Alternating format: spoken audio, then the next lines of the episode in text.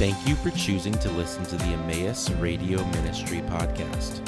Each of these messages were given by various faculty, staff, and friends of Emmaus Bible College.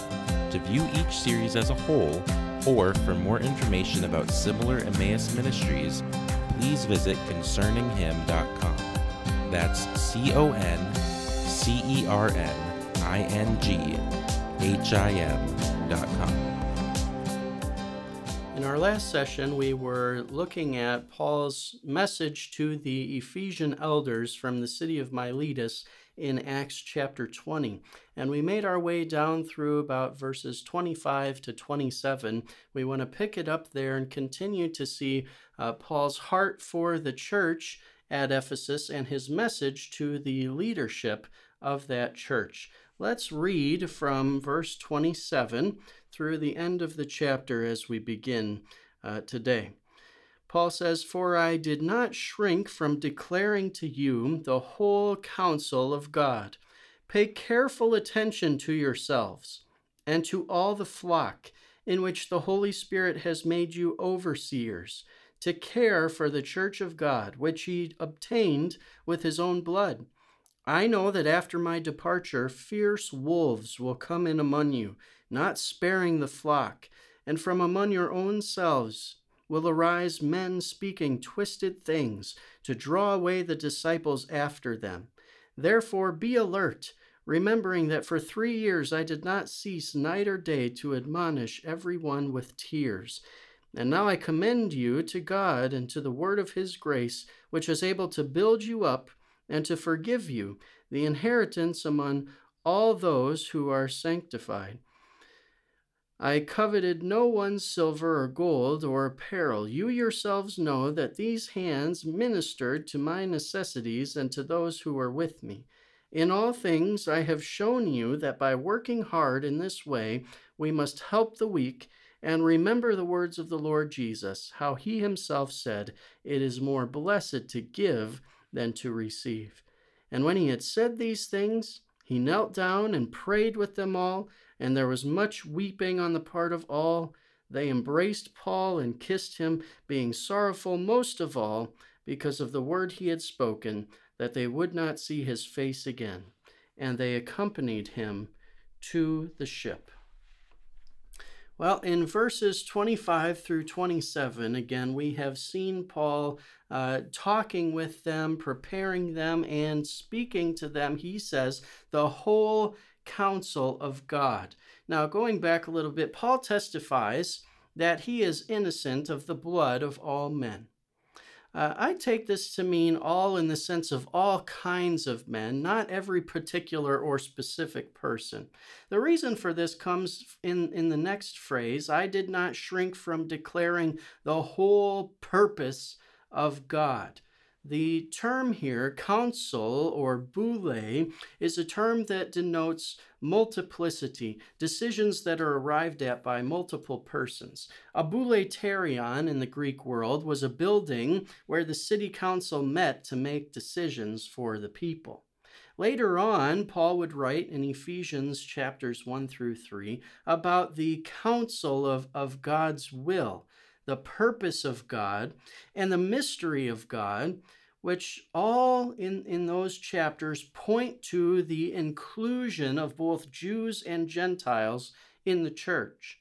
The whole purpose of God if we read it in context with what Paul later says in Ephesians 1 through 3, does not mean Paul expounded all the scriptures fully to the Ephesians, or even that he gave them a walkthrough of the entire Old Testament. It means he explained to them the purpose of God in Christ to take a humanity shattered by sin and create a new humanity redeemed and restored by the blood of his Son. This was God's overarching plan from eternity past. And now it had been realized through the Lord Jesus Christ. Now, in verses 28 through 35, Paul exhorts the Ephesian elders particularly uh, turning to tell them to be on guard, keep alert, pay attention. The Ephesian elders were to be diligent in regard to two things in these verses. First of all, themselves. The elders must be concerned about their own lives, their own character, Paul writes. It happens perhaps all too often that while caught up doing the work of overseeing the church, elders neglect their own personal relationship with the Lord, or time in His Word, or time spent in prayer and their own Christian growth. Elders must make sure they do not neglect these things, and the congregation that they serve should recognize that this is vital for the shepherds of God's people. So the elders should care for the flock, but the flock also has a responsibility, the congregation also has a responsibility to uh, support the leadership and help the leadership, especially in terms of their own spiritual uh, condition and spiritual growth. Uh, the Ephesian elders were also to be diligent in regard to the congregation. So they were not just to be concerned about their own uh, spiritual needs, but they should be concerned about the needs of their people. The people of God in that location are likened to sheep and the elders are shepherds. Several terms for the leadership of the Ephesian church are used here. Uh, the term elder comes from the Old Testament or Jewish usage of this term, referring to wiser, older men with experience at making correct judgments.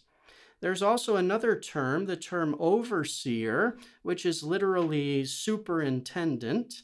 This is a term that generally denotes one who has the responsibility of safeguarding or seeing to it that something is done in the correct way. He is a guardian, according to commentator uh, Eckhard Schnabel. The church uh, should be viewed as a construction project, and the elders are superintendents overseeing the construction work. The, the third term that's used in these verses is shepherd.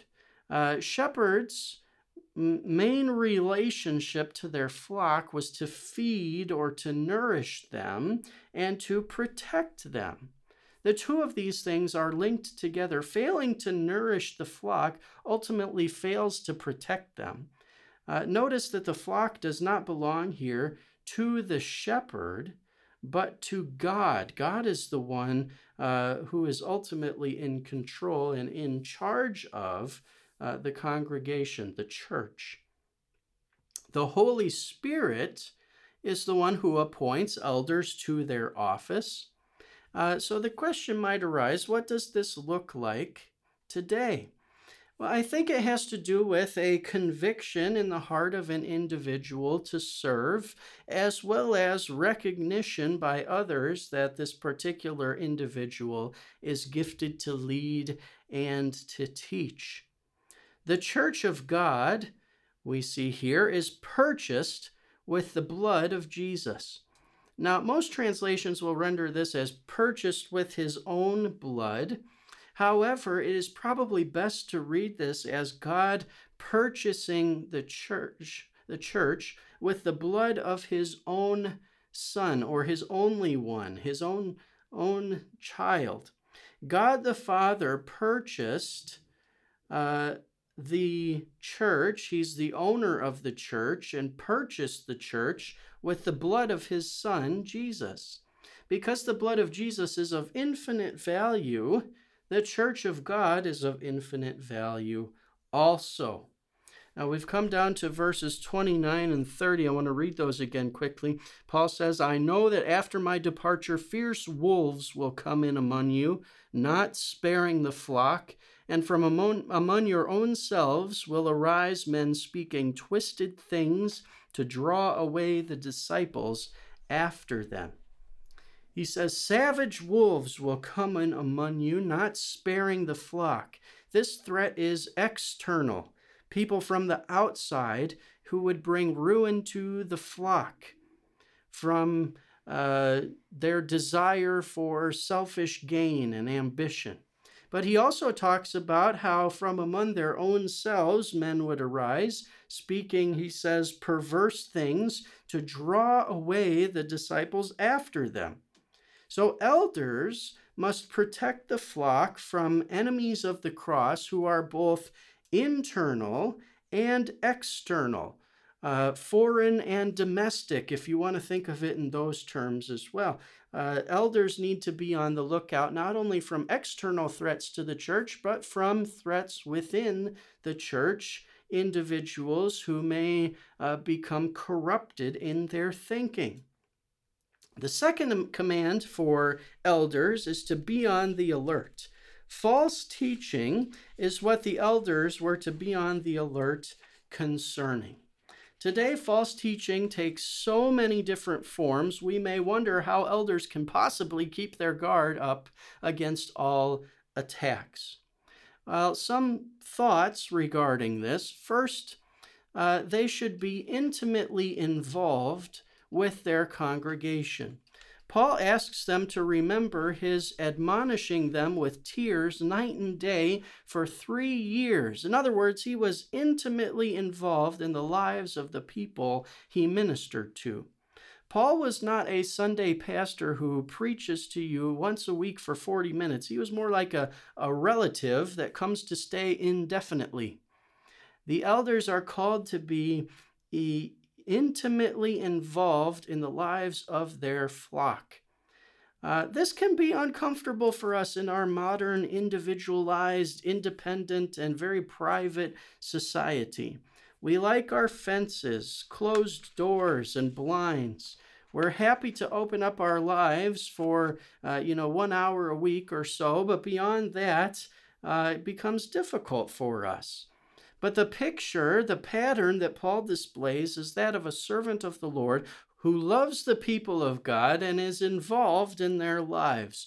Intimate involvement in the lives of the people is how elders guard against attacks.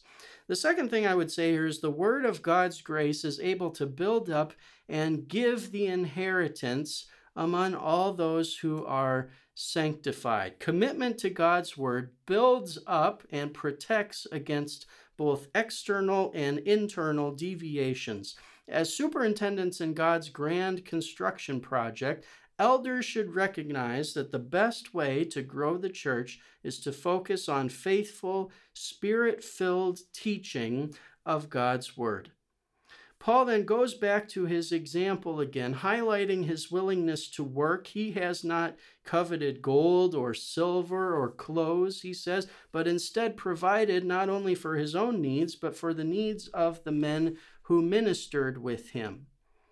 The way that verse 34 here and verse 34 says, You yourselves know that these hands ministered to my necessities and to those who were with me. The na- way it reads implies that Paul showed his hands to the Ephesian elders while he spoke these words.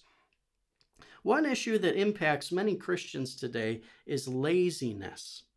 Often it stems from an attitude of entitlement. We can fall into the trap of thinking we are owed prosperity. It is our right as Christians or Christians living in America or both.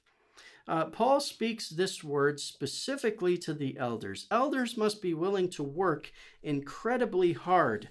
Perhaps Paul would say being an elder is and should be the hardest human responsibility uh, that there is. He admonishes the elders to help the weak by working hard. Now, this passage doesn't demand that elders cannot be uh, supported by the church financially. Paul would later say in 1 Timothy 5 17 that elders who rule well should be worthy of double honor, especially those who work hard at preaching and teaching. However, it does demand that elders be hardworking and willing to provide for the spiritual and material needs of the flock.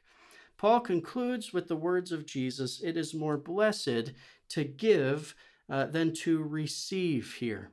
This is not a direct quote of any gospel passage, but really expresses the heart of Jesus' message. And after this, they gather together. He prays with them. There's weeping, there's tears as they realize that they may never see the Apostle Paul again. And after this, Paul turns his attention to uh, visiting the city of Jerusalem, where he knows hardships await. Thank you for listening to the Emmaus Radio Ministry podcast. This ministry is possible because of the generous contributions from our partners around the world. For more information about partnering with us, please visit emmaus.edu slash